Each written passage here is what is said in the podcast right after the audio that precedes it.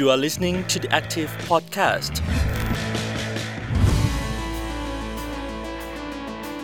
สวัสดีค่ะคุณผู้ฟัง เพราะว่าการศึกษาของไทยยังเต็มไปด้วยความทุกข์ ขอต้อนรับเข้าสู่พื้นที่สร้างสุขเรื่องเล่าเรียนพอดแคสต์กับอูมสศิธรสุขบดค่ะ เราคือพื้นที่ส่งเสียงของพลเมืองกระตือรือร้น ที่จะไม่จมอยู่กับความทุกข์เรื่องการศึกษานะคะ จากความร่วมมือของ The Active Thai PBS กับเครือข่ายก่อการครู โดยคณะวิทยาการเรียนรู้และศึกษาศาสตร์ มหาวิทยาลัยธรรมศาสตร์ค่ะ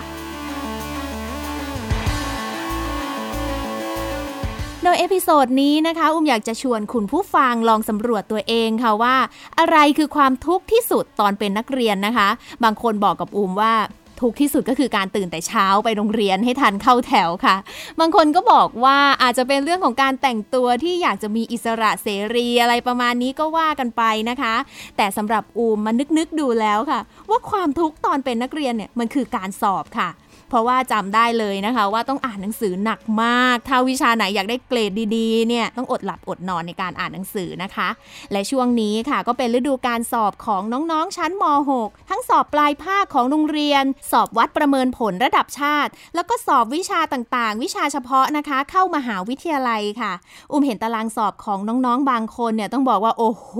20ถึง27 วันรวดเลยทีเดียวในเดือนมีนาคมถึงเดือนเมษายนนะคะ วันนี้อุ้มก็เลยชวนน้องอันค่ะ หรือว่ากับตันอันธรรมิกาโตนิติวงศ์ค่ะ เป็นนักเรียนชั้นมัธยมศึกษาปีที่ 6 ที่ได้รับคัดเลือกให้เป็นกัปตันนะคะ หรือว่าตัวแทนนักเรียนที่จะสอบเข้ามหาวิทยาลัยปีการศึกษา 2564 ค่ะ ของเว็บไซต์เด็กดี .com ออกจากหน้าหนังสือสักครึ่งชั่วโมงนะคะ เพื่อมาลองสำรวจตัวเองค่ะว่าช่วงนี้มีความสุขแค่ไหนกับการเป็นนักเรียนค่ะ สวัสดีค่ะ น้องอันค่ะ สวัสดีค่ะ จริง ๆ แล้วกัปตันเด็กดีนี่เป็นใครเอ่ยค่ะกับตันเด็กดีเนี่ยเป็นรายการของทางเว็บเด็กดี .com ซึ่งเป็นตัวแทนของเด็ก64เราจะมาติดตามการเตรียมตัวในการสอบเข้ามหาวิทยาลัยนะคะ แล้วก็เป็นเพื่อนร่วมทางไปกับเด็ก64ด้วย รวมถึงได้เป็นเคสตัดดี้ให้กับน้องๆ ในรุ่นถัดๆไปด้วยค่ะว่า เรามีการเตรียมตัวอย่างไรบ้างตั้งแต่เนิ่นๆ อะไรอย่างเงี้ยค่ะ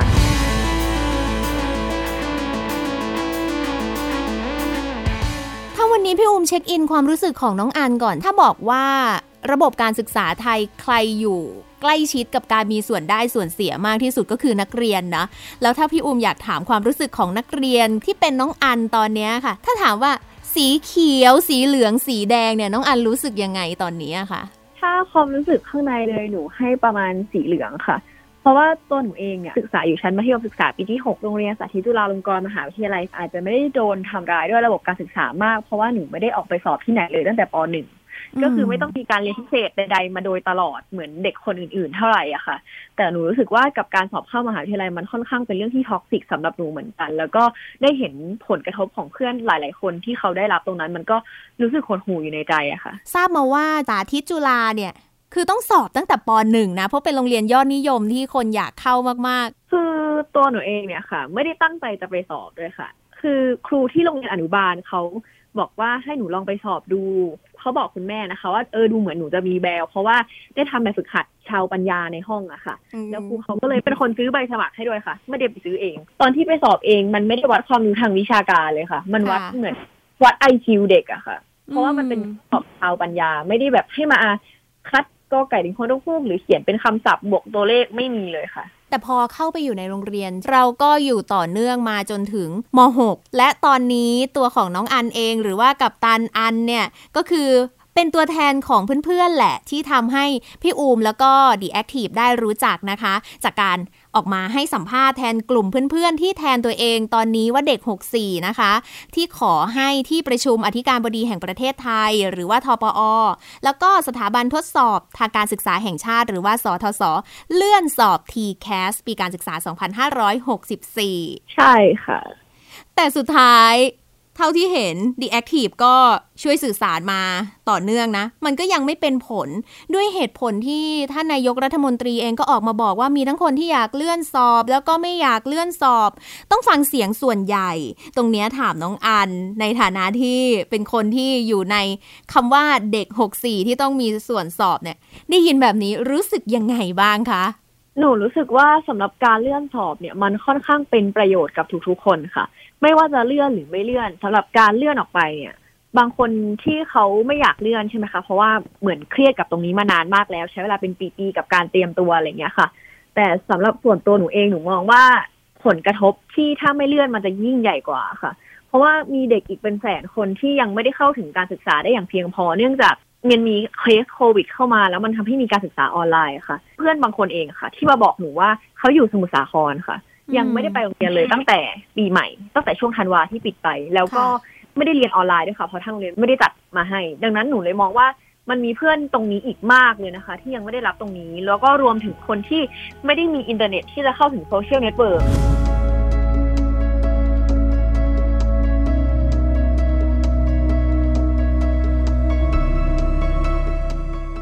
น้องอันอยู่ในระบบการศึกษามาเนี่ยตอนนี้อายุ 18 ปีแล้ว ถ้าพี่อุ้มถามน้องอันว่าน้องอันมองระบบการศึกษาในรุ่นของตัวเองตอนนี้เป็นยังไง หนูรู้สึกว่าการศึกษาไทยมันยังไม่ได้มอบโอกาสให้เด็กได้มีโอกาสค้นหาตัวเองมากขนาดนั้นค่ะหนูมองว่าหนึ่งคือมันเป็นเรื่องของการแข่งขันที่สูงมาก เพราะว่า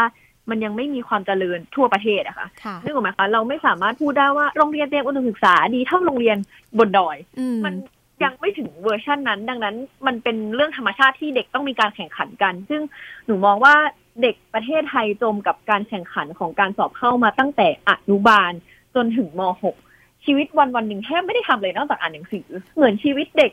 ของประเทศไทยมันถูกอยู่กับการสอบหมดเลย เพื่อเข้าไปหาโอกาสที่ดีกว่าทางการศึกษาค่ะ โอ้โห ฟังแล้วพี่อุ้มขนลุกจริง ๆ เพราะว่า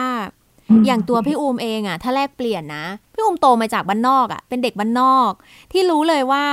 ถ้าไม่ได้รับโอกาสที่จะได้เรียนในโรงเรียนที่มีคุณครูที่ช่วยผลักดันหรือว่าทำให้เรามีทางเลือกในชีวิตอะพี่อูมในวันนั้นน่ะ ถือว่า หลุดไปเลยนะ ไม่มีโอกาสได้มาคุยกับน้องอันในวันนี้ ซึ่งพอถึงวันนี้มันก็ยังเป็นแบบนั้นอยู่อะค่ะ มันส่งผลต่อตัวของนักเรียนเองหรือว่าตัวของน้องอันเองยังไงบ้างอะค่ะชีวิตเด็กคนหนึ่งมันไม่ได้มีเพียงแค่การเรียน มันต้องมีทักษะการใช้ชีวิต ทักษะการพูดคุยกับคนอื่น ๆ หรือว่าการร่วมกิจกรรมอะไรอย่างนี้ค่ะ คือถ้าสมมติว่ามันเป็นการสอบเพียงอย่างเดียวไปเรื่อยๆตั้งแต่เด็กจนถึงโตหนูมองว่าเด็กหลาย ๆ คนจะขาดทักษะทางด้านนี้ไปทำให้เมื่อโตเป็นผู้ใหญ่แล้ว มันไม่สามารถพัฒนาทักษะตรงนี้ได้แล้วอะค่ะ แล้วตัวน้องอันเองรู้สึกว่าตัวเองเสียอะไรไปไหมคะคือด้วยความที่ตัวหนูเองไม่ได้ออกไปสอบโรงเรียนไหนเลย เพราะว่าหนูรู้สึกว่าสาธิตจุฬาก็มีโอกาสทางการศึกษาให้หนูอยู่แล้ว ดังนั้นหนูขอใช้เวลาตรงนี้ที่มีอยู่ไปกับการทำกิจกรรมคู่กับการเรียนดีกว่า มันจะได้ไม่ต้องทุกข์มากค่ะ แบ่งเวลาในการไปทำอย่างอื่น น้องอันทำอะไรบ้างอะคะ เต้นบัลเลต์เป็นเชียร์ลีดเดอร์ของโรงเรียนค่ะ พอขึ้นมามัธยมก็มีโอกาสได้เป็นประธานเชียร์ลีดเดอร์ของกีฬาประเพณีสาธิตจุฬาจิรดา ของสาธิตสามัคคีเป็นตัวแทนโรงเรียนออกมาแข่งกีฬาในระดับโรงเรียนหนูรู้สึกว่ามันเป็นประสบการณ์ชีวิตที่ดีค่ะ ที่นักเรียนคนหนึ่งมันน่าจะควรได้รับโอกาสแบบนี้บ้างนะคะ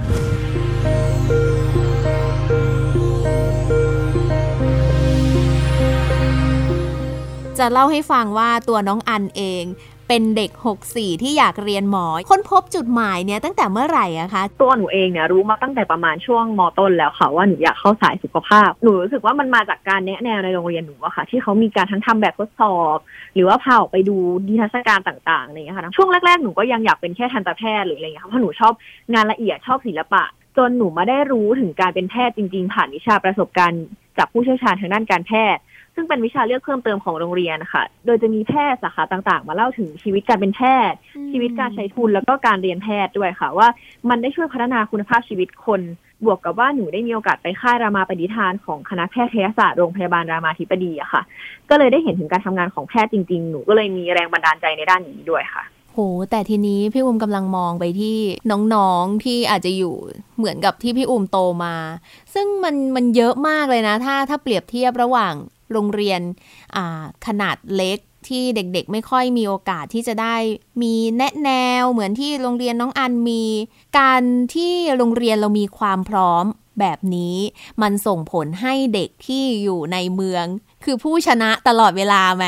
หนูว่ามีส่วนค่ะ คือถ้าหนูว่าเอาจริงๆเด็กเอาเด็กทั้งประเทศมาเรียนในโรงเรียนหนูหนูคิดว่าทุกคนมีศักยภาพเท่ากันค่ะ โอกาสมันต่างกันทำให้เรามีโอกาสค้นหาตัวเองได้เร็วกว่า มีการเตรียมพร้อมมากกว่า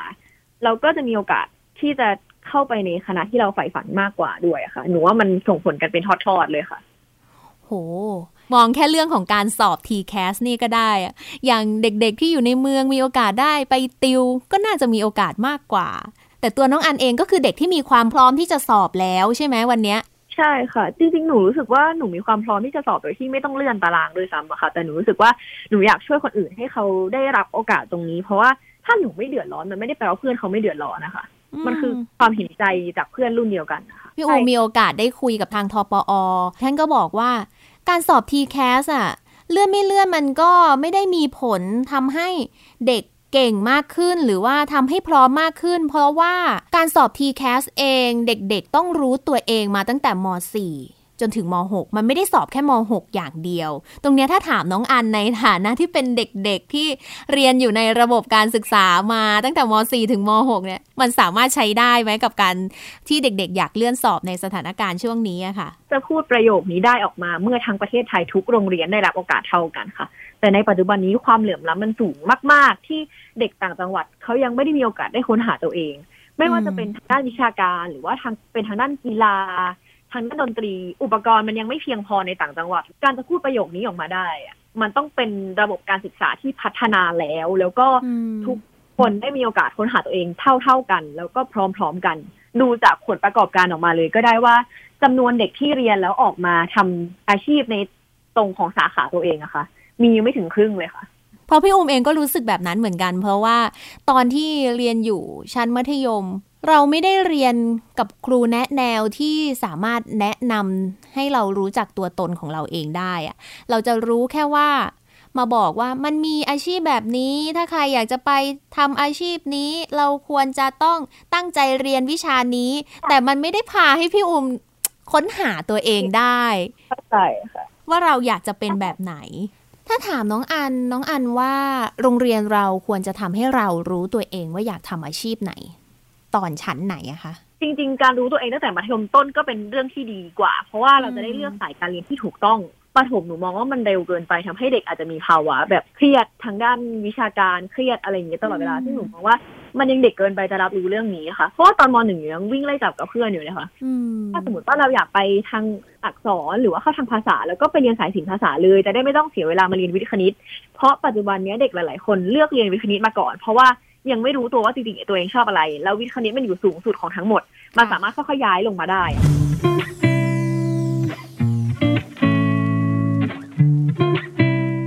เรื่องหลักสูตรการศึกษาเนี่ยสำคัญมาก ๆ เลยต่อการตัดสินใจเลือกอนาคตของเด็กๆหนึ่งคน ซึ่งตอนนี้ล่าสุดเนี่ยกระทรวงศึกษาธิการน่ะบอกว่ากำลังจะเปลี่ยนหลักสูตรจากหลักสูตรแบบเดิม ที่เรียน 8 สาระวิชาวันหนึ่งโอ้เจ็ดแปดคาบ มาสอบตัดเกรดปลายภาค เปลี่ยนมาเป็นหลักสูตรฐานสมรรถนะ จะทำให้เด็กหนึ่งคน มีทักษะหรือว่ามีขีดความสามารถอย่างใดอย่างหนึ่ง ตามที่ตัวเองถนัดตามศักยภาพของตัวเองเนี่ยมาเป็นตัวในการเปลี่ยนการเรียนการสอนที่จะเริ่ม ปีการศึกษา 2565 แต่ไม่ใช่พร้อมกันทั้งหมดนะคะ ก็อาจจะเป็นบางโรงเรียนที่พร้อมก็ทำก่อน แล้วเขาบอกว่าประเมินผลแบบใหม่ตามศักยภาพของเด็กแต่ละคนน่ะ เราเชื่อว่ามันจะทำให้การศึกษาหรือว่าตัวของเด็กหนึ่งคนเนี่ยเปลี่ยนไปได้ไหมคะ ประเมินผลด้วยสมรรถนะเนี่ยมันค่อนข้างประเมินยาก ไม่ว่าเราไม่รู้จะตั้งเกณฑ์แบบไหนมาด้วยส่วนหนึ่งนะคะค่ะแล้วก็สำหรับหนูคือการประเมินด้วยสมรรถนะเนี่ยกว่าจะพัฒนาให้ทั้งประเทศมันสามารถใช้ตรงนี้ได้ มันต้องใช้ทรัพยากรครูค่อนข้างเยอะ แล้วก็ปัจจุบันนี้คณะครุศาสตร์ ถูกเลือกเป็นอันดับท้ายๆ คือไม่ได้มีความจุดประสงค์ที่จะต้องเข้าไปเรียนเป็นครู คือค่านิยมของสังคมค่ะ ที่บอกค่ะว่าคนเรียนเก่งต้องไปเรียนแพทย์คนเรียนเก่งต้องไปเรียนวิศวะ ในเมื่ออมสังคมเลยมีค่านิยมแบบนี้อยู่ทำให้เด็กหลาย ๆ คนที่มีความเชี่ยวชาญหรือมีความสามารถทางด้านต่าง ๆ ไม่กล้าที่จะออกไปเรียนนะคะ อย่างเพื่อนหนูบางคนอยากเรียนสาขาดนตรีมากของดุริยดุริยางคศิลป์ที่มหิดลนะคะค่ะแต่คุณพ่อไม่ให้เรียนจะให้ไปเรียน BBA อย่างเงี้ยค่ะก็หนูรู้สึกว่า มันยังขาดตรงนี้อยู่ที่ค่านิยมของสังคมไทยมันยังตัดสินคนด้วยอาชีพ หรือตัดสินคนด้วยเงินเดือนอะไรอย่างเงี้ยค่ะ ล่าสุดเนี่ยเพิ่งทำคลิปออกมาคลิปหนึ่งเลย คือคุยกับอาจารย์ท่านหนึ่งที่เป็นด็อกเตอร์เลยนะ ตอนนี้เป็นรองอธิการบดีของมหาวิทยาลัยธรรมศาสตร์แล้วอาจารย์บอกว่าตอนเด็กๆ อาจารย์ชอบมาก ชอบวิชาศิลปะมาก แต่ว่าสังคมไม่มีพื้นที่ให้กับคนที่มีความถนัดทางด้านศิลปะ อาจารย์เขาก็เลยเลือกที่จะเรียนให้สูงที่สุดคือไต่ให้ตัวเองจนจบด็อกเตอร์เลย เพื่อที่จะเลือกเดินเข้ามาในเส้นทางของที่ใครๆเขาก็มองว่าดี ตอนนี้อาจารย์ก็พูดเหมือนน้องอัน เป๊ะเลยอะค่ะว่า จริงๆอะมันต้องเปลี่ยนก่อนว่าสังคมอะต้องเข้าใจ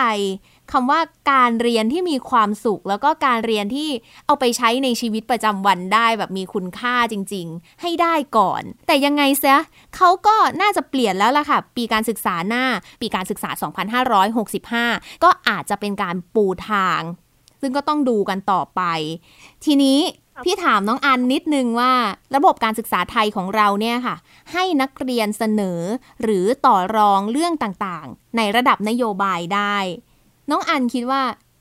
มีโอกาสในการต่อรองมากน้อยแค่ไหนที่ที่เขาเปิดให้เด็ก ๆ นักเรียนมีส่วนร่วมอะค่ะ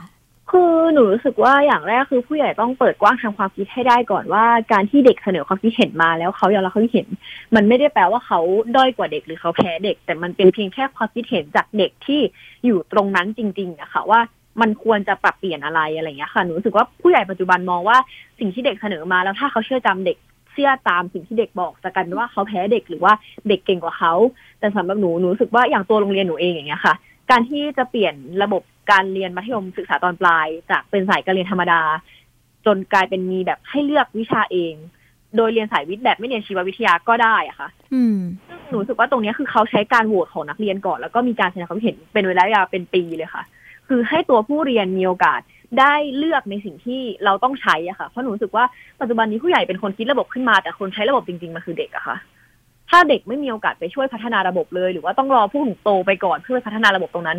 มันจะช้าเกินไปด้วยค่ะสำหรับหนู มันช้ามากเลยเนาะทั้งๆทที่ตอนนี้เราอยู่ในระบบแล้วเราได้ใช้ประโยชน์กับมันจริง ๆ เรากลับไม่มีโอกาสเลย แล้วถ้าจะดีกว่านี้ ถ้าระบบการศึกษาของไทยเปลี่ยนได้ น้องอันอยากให้เปลี่ยนเรื่องอะไร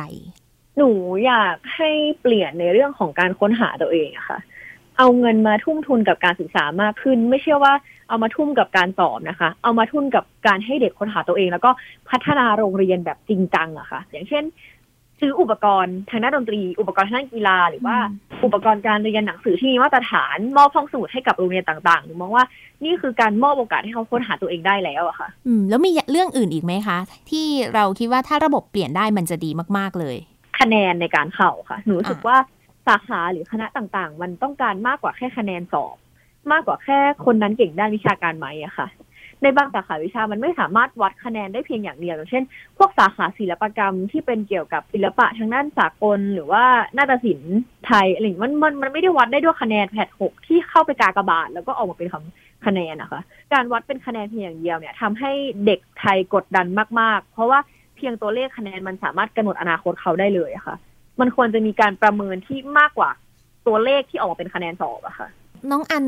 อ่านหนังสือหนักแค่ไหนอะคะ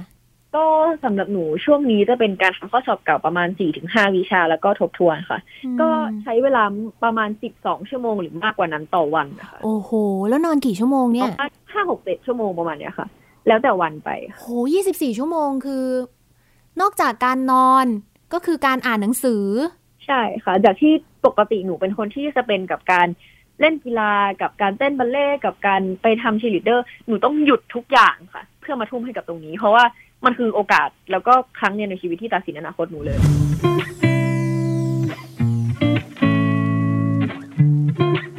จริง ๆ น้องอันก็เป็นคนที่มีโอกาสดีในชีวิตอยู่แล้ว ที่จะเลือกเรียนทำไมเราจะต้องออกมา เคลื่อนไหวหรือว่าส่งเสียงที่ใคร ๆเขาก็อาจจะคิดว่า อ้าวก็ดีแล้วนี่เราไม่ต้องแบบมีคู่แข่งมาเยอะอะไรอย่างงี้ก็ได้อะไรอย่างเงี้ยนะ ประเทศไทยยังไม่ได้ถูกพัฒนาไปไกลมาก ถ้าหนูให้เทียบนะคะ หนูขอเทียบกับเกาหลีเลยค่ะอืมเพราะเกาหลีเนี่ยมันจะมีการจัดสอบระดับชาติของเขาที่เมื่อก่อนเราได้ข่าวอย่างบ่อยว่าเกาหลีเนี่ยมีเด็กฆ่าตัวตายเพราะว่าเครียดจากการสอบ แต่ปัจจุบันเกาหลีมีการสอบวัดผลแค่ตัวเดียวค่ะ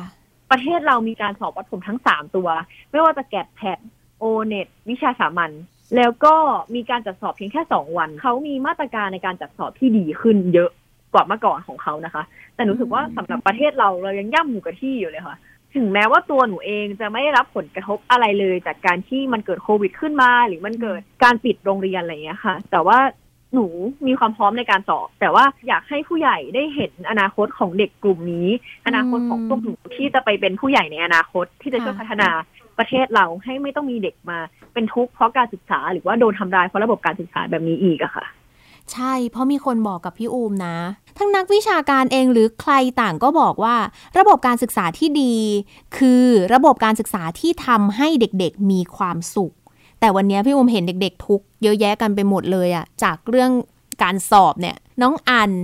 ในฐานะกับตันอันเป็นตัวแทนของเพื่อนๆ เป็นตัวแทนของเด็กนักเรียนที่อยู่ในระบบ มองว่าความสุขที่จะเกิดขึ้นกับการศึกษา ถ้าอยากให้มันเกิดการเปลี่ยนแปลงไปได้ หนูรู้สึกว่าอย่างแรกเลยนะคะหนูอยากให้ประเทศไทยเนี่ยทั้งทุกโรงเรียนในประเทศไทย มีความสามารถในการที่จะสอนเด็กหรือถ่ายทอดความรู้เด็กให้เท่ากันทำให้เด็กไม่ต้องมาเครียดกับการไขว่คว้าหาโอกาสให้อ่าสำหรับตัวเองที่จะต้องไปอยู่ในโรงเรียนที่ดีขึ้นอะไรอย่างเงี้ยค่ะ เด็กจะไม่ต้องมีความเครียดทางด้านนั้นสองคือเด็กจะเอาเวลาในการเตรียมตัวสอบเข้า โรงเรียนมัธยมมหนึ่งสอบเข้ามสี่ไปได้ค้นหาตัวเองมากขึ้น หรือว่า enjoy กับชีวิตมากขึ้นสามคือหนูรู้สึกว่าปัจจุบันเด็กไทยมีจำนวนชั่วโมงเรียนเยอะจนเกินไปอะค่ะ เรียนอะไรไม่รู้ซ้ำซ้อนทั้งเลขพื้นฐานเลขเพิ่มเติม วิทย์พื้นฐานวิทย์เพิ่มเติม อังกฤษพื้นฐานอังกฤษเพิ่มเติมอังกฤษ reading หนูมองว่ามันไม่จำเป็นต้องมากขนาดนั้น แต่ควรจะมีเวลาจำกัดอย่างมีประสิทธิภาพอะค่ะ เพราะตัวหนูเองได้มีโอกาสไปเรียน summer ที่สหรัฐอเมริกา มันเป็นแค่โรงหนูไปแค่โรงเรียนแบบโรงเรียนแถวบ้านอะค่ะอืมซึ่งหนูรู้สึกว่าเขาจัดการเรียนการสอนได้ดีมากๆ แล้วก็เด็กทุกคนได้เท่ากันหมดเลย ไม่มีไม่ต้องไปไขว่คว้าหาโรงเรียน อื่นที่มันค่ะดีกว่านี้หรืออะไรเงี้ยค่ะ เพราะว่าเขามีการสอบ final หรือว่า midterm แบบทั้งรัฐอะค่ะ เท่ากันหมดคือแบบแค่โรงเรียนแค่เดินไปไม่กี่ก้าวก็มีคุณภาพเท่ากับโรงเรียนที่เราไขว่คว้ามาอยู่ที่ในเมืองอย่างนี้ใช่ไหม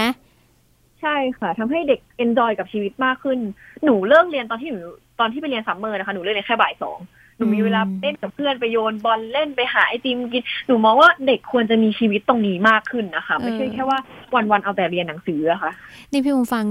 อ่าสิ่งที่น้องอันเสนอมาแล้วพี่อุมสัมผัสได้ถึงสิ่งที่น้องอันสื่อสารออกมาเลยนะ ว่าความสุขของเด็กในในการเรียนไม่ใช่เด็กขี้เกียจหรือไม่อยากเรียน แต่อยากเรียนให้มันพอดีพอดีกับการใช้ชีวิตที่จะได้เรียนรู้การใช้ชีวิตและอย่างอื่นไปด้วยอย่างนั้นนะ แล้วตัวของคุณครูล่ะคะ ตัวน้องอันเองเห็นคนที่เรียนเก่งๆ ไม่ค่อยอยากเป็นคุณครูเลยอะแล้วเราจะมีคุณครูที่รู้สึกว่ามามาช่วย support เราได้จากที่ไหนล่ะ แก้ที่ระบบราชการด้วยก่อนนะคะ เพราะว่าอืมหลายๆอย่างที่หนูเห็นในข่าวคือ ครูบางคนก็มีทัศนคติที่ของตัวเอง แล้วก็เป็นครูที่ค่อนข้างอาวุโสค่ะไม่ว่าเด็กรุ่นใหม่จะเข้าไปแล้วมีความคิดที่จะเปลี่ยนแปลงระบบการศึกษาอย่างไร ครูก็จะยังไม่ฟังค่ะ เด็กก็ยังโดนกดอยู่ดีหนูมองว่านี่คืออีกเหตุผลหนึ่งที่ทำให้คนเก่งหลายๆคนไม่ได้อยากไปเป็นครู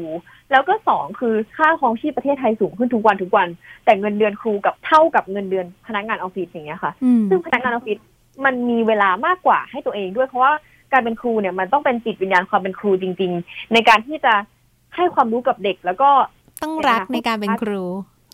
ใช่ค่ะ มันไม่ใช่แค่ว่าเออไม่รู้จะเรียนอะไรแล้วมาเรียนครูดีกว่า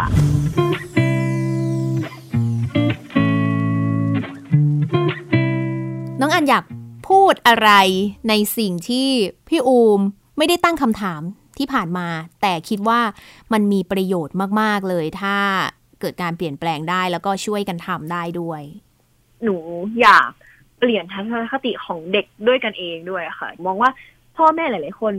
ถูกเอาความฝันของตัวเองที่ไม่ได้ทำ มาลงที่ลูก ดังนั้นลูกเองก็จะมองว่าเพื่อนเป็นคู่แข่งของเรา หรือว่าอาจจะเป็นที่ตัวลูกเองที่คิดว่าเพื่อนคือคู่แข่งของเรา แต่หนูมองว่าเพื่อนเขาไม่ใช่คู่แข่งกัน ถึงแม้ว่าเราอาจจะมีการที่ต้องสอบเข้าหาวิทยาลัยที่ต้องแข่งขันกันหรือแย่งชิงกันแต่หนูมองว่า มิตรภาพของความเป็นเพื่อนมันมากกว่าแค่อยู่ที่โรงเรียนด้วยกันแล้วก็กลับบ้านนะคะอืมหนูมองว่าในอนาคตเรามีโอกาสได้ร่วมงานกันอีกเยอะ แล้วก็มันควรจะช่วยกันพัฒนาประเทศนี้ ไม่ใช่แค่มองว่า เดี๋ยวฉันเดี๋ยวมีคนเป็นคู่แข่งเพิ่มหรือว่าทุกคนเป็นคู่แข่งฉัน ฉันต้องไปที่ดีกว่านี้หนูมองว่า mindset ตรงนี้ค่อนข้างสำคัญด้วยอะค่ะ และทั้งหมดที่น้องอันว่ามาพี่อุ้มก็คิดว่าที่มันเกิดขึ้นกับการที่เราจะต้องทุ่มเทกับการแข่งขัน กับการเป็นที่หนึ่งกับการทำในสิ่งที่เราอยากจะเข้ามาหาวิทยาลัย อยากจะเรียน ในสิ่งที่เราอยากเรียนมากๆอะ่ะ มันก็เลยทำให้เราละเลยความเป็นมนุษย์ หรือละเลยเพื่อนๆที่อยู่รอบข้างไปด้วยในระยะ เวลาอาจจะมากหรือน้อยแล้วแต่ว่าเรามีความใฝ่ฝันใหญ่แค่ไหน แต่สุดท้ายแล้ว ถ้าระบบการศึกษาของไทยสามารถทำให้ทุกคนเป็นเพื่อนกันแล้วก็อยู่ร่วมกัน แล้วก็ไม่ต้องแข่งขันกันแต่ทุกคนได้สิ่งที่ดีที่สุดได้เหมือนที่น้องอันว่ามา มันจะมีความสุขมากเลยสำหรับระบบการศึกษาบ้านเรา และก็ยังเป็นความใฝ่ฝันของทั้งน้องอันแล้วก็ของตัวพี่อูมด้วยนะคะ ถ้าประเทศไทยเป็นอย่างนี้ได้ก็คงจะดีมากๆเลยค่ะ แบบ หลาย ๆ คนอาจจะต้องไม่ต้องไม่ต้องขอทุนไปเรียนต่างประเทศเพื่อแบบหลุดพ้นจากระบบแบบนี้อะค่ะ ค่ะ และทั้งหมดนี้ค่ะก็คือเรื่องเล่าเรียนพอดแคสต์ค่ะ ที่ว่าด้วยทุกจากการสอบ แล้วอุ่มก็ได้ฟังข้อเสนอแนะจากทั้งนักวิชาการและนักปฏิรูปการศึกษามาตลอดอย่างที่บอกว่า ความสำเร็จของระบบการศึกษา คือความสุขของผู้เรียน อันนี้อาจจะเป็นคำถามทิ้งท้ายไว้ แล้วก็ช่วยกันทำให้มันเกิดขึ้นได้จริง ๆนะคะ และนี่ก็คือเป้าหมายของเครือข่ายก่อการครู อย่างที่น้องอันได้ เสนอมาด้วยว่าถ้าคุณครูมีความ กระตือรือร้น มีความรักที่จะทำให้เด็กๆ มีความสุขกับการเรียน มันมีผลมากๆเลยต่อการเปลี่ยนแปลงการศึกษาไทยในภาพใหญ่นะคะ ส่วนเรื่องของการเปลี่ยนแปลงในระบบภาพใหญ่ ทั้งตัวเด็กๆ คุณครูแล้วก็ผู้ปกครอง ต่างก็ตอบอูมเป็นเสียงเดียวกันค่ะว่า คือหน้าที่ของฝ่ายนโยบายนั่นแหละ ซึ่งช่วงเวลานี้ที่เรากำลังคุยกันอยู่เนี่ยนะคะ กับน้องอันเนี่ยค่ะ เก้าอี้รัฐมนตรีว่าการกระทรวงศึกษาธิการก็ยังคงว่างอยู่ แล้วก็รอคนที่พร้อมมาสร้างความสุขให้กับระบบอยู่ ข้อเสนอของน้องอันก็น่าจะเป็นส่วนหนึ่งที่ ทำให้คนที่จะเข้ามาเป็นภาคนโยบายได้รับฟังเสียงของเด็กๆด้วยนะคะ ส่วนวันนี้ค่ะ พี่อูมขอบคุณน้องอันนะคะ หรือว่ากับตันอันธรรมิกาโตนิติวงศ์ค่ะ กับตันเด็กดีปี 2564 ที่มาเป็นคนเล่าเรื่องให้กับรายการเรื่องเล่าเรียนกับพี่อูมวันนี้นะคะ ขอบคุณน้องอันมากๆค่ะ ขอบคุณพี่โอเช่นกันนะคะ ค่ะ แล้วพี่อุ้มก็ขอเป็นกำลังใจให้กับน้องอัน แล้วก็เพื่อนๆเด็ก 64 ทุกคนนะคะ ให้ผ่านพ้นความทุกข์ยากในช่วงสอบนี้ไปให้ได้นะ เพื่อที่จะบอกกับน้องๆ แล้วก็คุณผู้ฟังว่าขอให้มีความสุขกับการศึกษาที่ค่อย ๆ เปลี่ยนแปลงไป แล้วน้องอันมาช่วยการเปลี่ยนแปลงไปด้วยนะ หลังจากสอบเสร็จนะ ได้เลยค่ะ ค่ะ แล้ววันนี้ค่ะ เรื่องเล่าเรียนพอดแคสต์อูมกับน้องอัน ก็ขอลาไว้เพียงเท่านี้ก่อนนะคะ สวัสดีค่ะ สวัสดีค่ะ You are listening to the Active Podcast.